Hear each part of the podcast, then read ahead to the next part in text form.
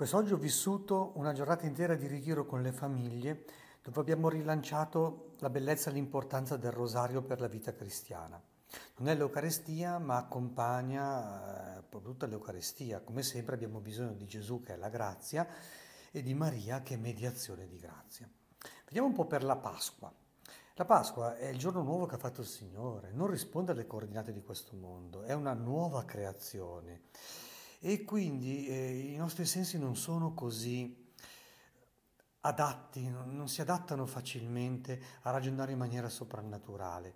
E quindi ho invitato poi alla fine le famiglie durante la messa a chiedere alla Madonna di accogliere il dono di Gesù con la sua Pasqua, col suo corpo morto e risorto, con la sua parola che è una parola di vita, con tutto il discorso che ci ha fatto per tutta la settimana sul pane di vita, dicendo io sono la vita eterna.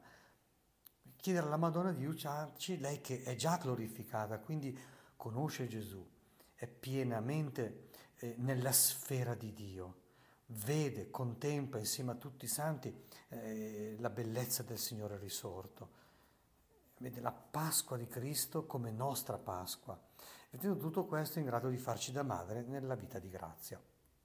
Infatti nella seconda lettura c'è tutto il lavoro della Chiesa, le letture che ha scelto, che lo Spirito Santo ha suggerito alla Chiesa e che la Chiesa legge da, da secoli, è, è tutta orientata a farci vivere bene la Pasqua. Appunto questa cosa che non è così intuitiva. E lo sappiamo perché appunto eh, quando San Paolo va a parlare ai greci, i greci gli dicono guarda lo ascoltano dappertutto, bravissimo su tutto, eh, quando gli parla della risurrezione dico su questo ci sentiremo un'altra volta, lo snobbano. Eh? E anche noi eh, siamo portati a questa tentazione perché presi dalle occupazioni e preoccupazioni di questo mondo, che poi non ci conviene perché dopo desideriamo troppo e male le cose di questo mondo e non desideriamo abbastanza invece le cose del cielo. Quando invece Don Bosco faceva proprio della dello sguardo verso il paradiso, anche un tratto della sua pedagogia. Qui la Madonna ci può aiutare appunto perché sapendo bene del Signore, avendo ben presente quello che Lui è stato, quello che ha detto, quello che ha fatto, conoscendone bene tutte le sfumature, lei che è in una posizione ormai di piena gloria, glorificata in anima e corpo, e è in grado di esercitare quella pedagogia del Vangelo nei nostri confronti e Don Bosco, che era stato proprio educato da mamma Margherita, una vera cristiana, una santa cristiana, e dalla Madonna Ausiliatrice, che gli ha fatto da madre e da maestra, è in grado di aiutarci proprio in questo compito, di stare bene sulla terra, proprio come insegnava ai ragazzi Don Bosco, avendo come mira il paradiso. Eh? Si vive bene sulla terra solo se si tende al cielo. Allora, la seconda lettura, infatti, fa vedere la, la, la, gloria dei santi, con al centro Maria, e dice, ecco, i santi sono quelli che hanno capito bene Gesù, perché sono quelli che vengono dalla grande tribolazione e che hanno lavato le loro vesti rendendole candide nel sangue dell'agnello. Ecco, e chi più di Maria, che i padri antichi la chiamavano addirittura l'agnella, chi più di Maria è stata tra, trafitta dalle sette spade del dolore. Chi più di Maria, senza la protezione del peccato e quindi completamente sensibile al dolore, all'ingiustizia, al male che facevano a suo figlio, alla perdita del figlio, e ma anche al contrario, a ritrovare il figlio, a prenderlo una volta nella gioia e ritrovarlo poi nella Pasqua.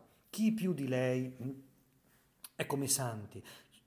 Addirittura lei poi non è stata neanche lavata dal sangue dell'agnello, ma prelavata, eh, cioè è Immacolata Concezione, è il primo frutto della redenzione, è il frutto bello del sacrificio eh, che Gesù ha fatto. Quindi è proprio lei. Mm, mm, lei non è stata lavata dal peccato, ma è stata preservata dal peccato e quindi ha una sensibilità spirituale per le cose di Dio, per quello che anche riguarda noi, che è proprio, che la rende veramente madre e per cui Gesù ce l'ha donata, ce l'ha raccomandata, ce la continua a raccomandare. Ecco, questo è il buon motivo. Lei, che pienamente glorificata insieme ai santi, può aiutarci veramente. E vediamo in cosa ci può aiutare. Ecco, la prima cosa la prendiamo dagli Atti degli Apostoli, perché c'è una frase molto forte che dice così. Era necessario che fosse proclamata eh, prima di tutto a voi la parola di Dio, a voi ebrei. Eh? Ma poiché la respingete e non vi giudicate degni della vita eterna, ecco, noi ci rivolgiamo ai pagani. Rischio molto serio. Non giudicarsi degni della vita eterna, cioè desiderare troppo poco, accontentarsi troppo poco, ma così perdere proprio la vita, la vita eterna, attaccarsi troppo alla vita terrena, che tanto quella la perdiamo di sicuro, e perdere invece la vita eterna, che è proprio il dono che Gesù ha voluto farci. E per chi è già cristiano questo vuol dire rendere vana la croce di Cristo, rendere inutile per quello che riguarda me il suo perfetto sacrificio. Sarebbe una cosa terribile. Non vi giudicate degni della vita eterna. Però così si capisce meglio come mai anche ai ragazzetti Don Bosco diceva puntiamo al paradiso, puntiamo al paradiso. Un pezzo di paradiso aggiusta tutto, diceva anche sua madre. Cioè, è quello che conta. Le cose di questo mondo sono tipicamente corruttibili, si corrompono, eh? non passano la barriera della morte. Allora puntare alla vita eterna. E Gesù appunto ha voluto donarci questo. Quante volte ce l'ha detto? Eh? Quante volte l'abbiamo sentito anche in questa settimana nel discorso sul pane di vita che Gesù eh, si è offerto proprio come pane di vita eterna e come ci ha rassicurato tante volte chi mangia il mio corpo e beve il mio sangue ha la vita eterna, non qualcosa di meno.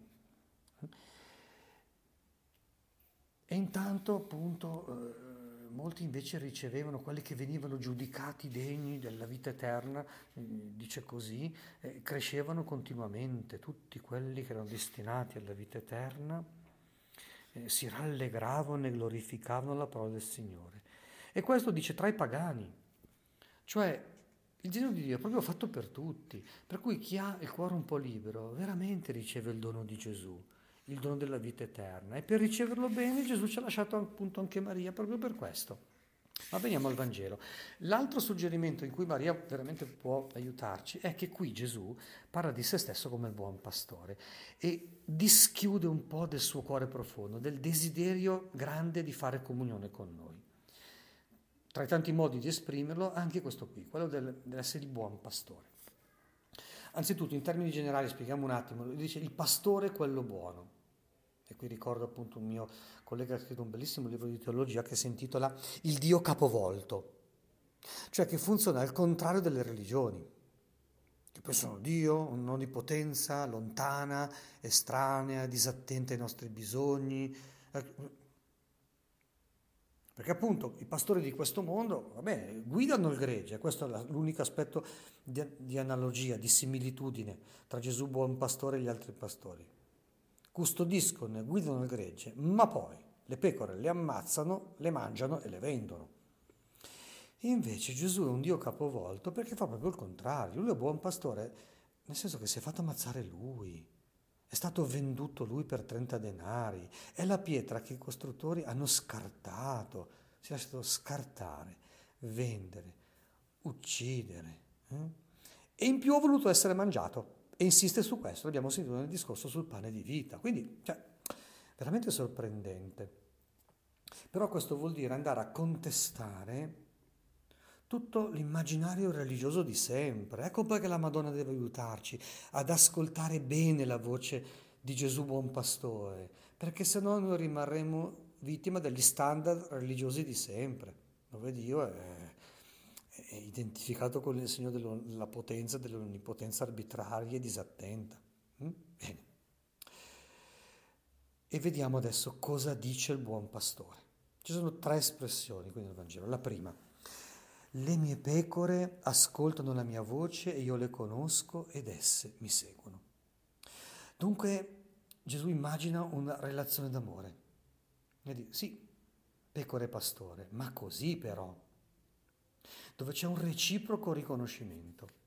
Le mie pecore ascoltano la mia voce, cioè imparano giorno per giorno, qui la Madonna deve proprio aiutarci, a, a, a preferire la voce di Gesù, a diventare esperti nel riconoscere il timbro di Gesù. È per questo che eh, Gesù usa l'immagine pastorale, perché dopo un po' il gregge, anche perché gli animali sono fatti così, riconoscono la voce del loro padrone, del loro Signore. Ecco, il cristiano dovrebbe fare così con Gesù, e però in termini personali, non, in, non, come, non certo come degli animali addestrati. È, un, è una similitudine. Gesù viene a compiere quella similitudine in maniera personale e addirittura divina. Ecco, le mie pecore sono quelle che, tra l'altro questo ci dice che l'essere pecore del Signore non è automatico, cioè bisogna voler ascoltare quella voce e imparare a riconoscerla e a seguirla ed, ed esse mi seguono. Mm, bene. In più però c'è eh, l'aspetto reciproco e io le conosco. Non solo noi, le pecore riconoscono il pastore, ma anche il, il pastore conosce e riconosce le pecore. Pensiamo quando ascoltiamo la parola di Dio, siamo una grande assemblea. Tutti ascoltano lo stesso Vangelo, ma poi se appena ci confrontiamo vedremo che ciascuno ha avuto una risonanza personale. Perché è così. Gesù non ci ama all'ingrosso, ecco un'altra differenza rispetto ai pastori di questo mondo, che il gregge è un branco, è una roba all'ingrosso. Invece noi sappiamo, per esempio, che il buon pastore lascia stare le 99 nell'ovile e va a cercare anche una sola se si è perduta non sopporta che venga perduta. E questo ci introduce alla seconda espressione di questo breve Vangelo di oggi.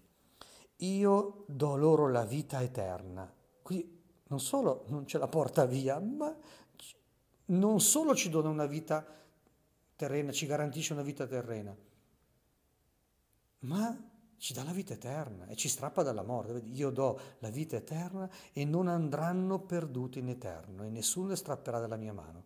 Quindi non solo non ci toglie la vita, non solo alimenta la vita su questa, ma vince la morte e soprattutto vince il demonio e la possibilità dell'inferno. In termini assoluti possiamo sempre andarci se noi induriamo il cuore, lo rigidiamo e rifiutiamo di essere salvati. Però dal punto di vista di Gesù, lui dice proprio così. Io do la vita eterna e le mie pecore, cioè quelle che ascoltano la mia voce e mi seguono, non andranno perdute in eterno. Nessuno le strapperà dalla mia mano. La Madonna qui ci può aiutare insieme ai santi perché qui Gesù ha, ha parlato con un timbro suo, inconfondibile, profondissimo. Ve lo posso dettagliare un attimo pensando a uno dei grandi maestri spirituali del nostro tempo, eh, il teologo von Balthasar, che diceva questo in un libro dedicato alle vocazioni nella Chiesa. Ecco, se uno un giorno nella sua vita ha detto un sì, radicale e sincero, a Dio, Dio non lo molla più. Non deve più aver paura dell'inferno, potrà ancora sbagliare, potrà ancora peccare, potrà ancora avere delle paure, dovrà rialzarsi. Ma Dio non lo molla più e avendo detto quel sì radicale, mh, mm, si è dato a Dio è stato tolto al demonio. Il demonio non ha più potere. Gesù è diventato Signore. Una volta gli hai dato il permesso di diventare Signore della tua anima. Lui si ricorda del permesso che gli hai dato e quindi tu non andrai perduto. Una roba meravigliosa. Dimentichiamocela più questa cosa. E infine questo, eh, Gesù qui ci dischiude il suo rapporto più intimo, il rapporto col Padre il Padre mio che me le ha date, quindi un, le nostre anime sono un dono che il Padre fa al Figlio, cioè siamo stati affidati a Gesù. E Gesù col suo sacrificio ci ha riscattati, ci ha ricomprati, ci ha salvati. Ecco, il Padre mio che me le ha date è il più grande di tutti e nessuno può strapparle dalla mano del Padre. Vedi, non le strapperà dalla mia mano perché il Padre me le ha date e perché il Padre non le vuole perdere e ha messo nella mia mano appunto la vita e il giudizio ha messo nella mia vocazione di redentore eh, il compito di confrontarmi, di confliggere col peccato, col maligno e con la morte e di vincere. E allora io, in nome del Padre, ho fatto questa impresa e quindi nessuno li strapperà dalla mano del Padre, nessuno li strapperà dalla mia mano. Il Padre e il Figlio sono una cosa sola, infatti il Vangelo conclude proprio così. Io e il Padre siamo una cosa sola. Però questo terzo spunto è proprio bello perché dice, noi dove siamo collocati? Tu guardi tutto il disegno di Dio, guardi la vita di Dio, dove siamo collocati? Ecco, noi siamo collocati nel fuoco d'amore del Padre e del Figlio. Siamo frutto del loro disegno, frutto del loro desiderio, frutto del loro amore, frutto della loro intesa. Nel fuoco del loro amore che poi vuol dire nel fuoco dello Spirito Santo che è l'amore che intercorre, l'amore personale, prende la forma di una persona, che intercorre tra il padre e il figlio. E quindi siamo collocati lì, anche questo, non dimentichiamoci, non stiamo fuori da Dio. Gesù ha portato sulla croce addirittura i nostri peccati per garantirci che noi non è che viviamo per conto nostro, per cui eh, eh, poi se va bene o se va male alla fine è colpa nostra e basta, come se Dio guarda la scena e non interviene. No, no, no. Noi, il mistero pasquale, siamo stati collocati tra Gesù e il Padre, nel, in quell'intesa, nella missione di Gesù e nella forza dello Spirito Santo. Ecco perché anche il Papa insiste a dire ma Dio non abbandona nessuno, anzi noi siamo finiti nel cuore di Dio. Possiamo, abbiamo l'estrema possibilità di tirarci fuori, però una possibilità estrema contro la quale Dio lotterà sempre con tutte le sue forze e l'ha fatto radicalmente proprio nella missione di Gesù, a cui Gesù è stato pienamente obbediente, e nella corrispondenza di Maria e della Chiesa che gli ha detto un sì totale e perfetto. Maria, aiutaci a capire che veramente Gesù è il nostro buon pastore, aiutaci ad ascoltare sempre la sua voce, insegnaci a riconoscere la sua voce tra mille voci di questo mondo per non rimanere confusi e insegnaci a seguire quella voce sempre. Rendici uomini e donne capaci di discernimento, rendici uomini e donne capaci di avere come ideale quello di fare la volontà di Dio come in cielo, così in terra.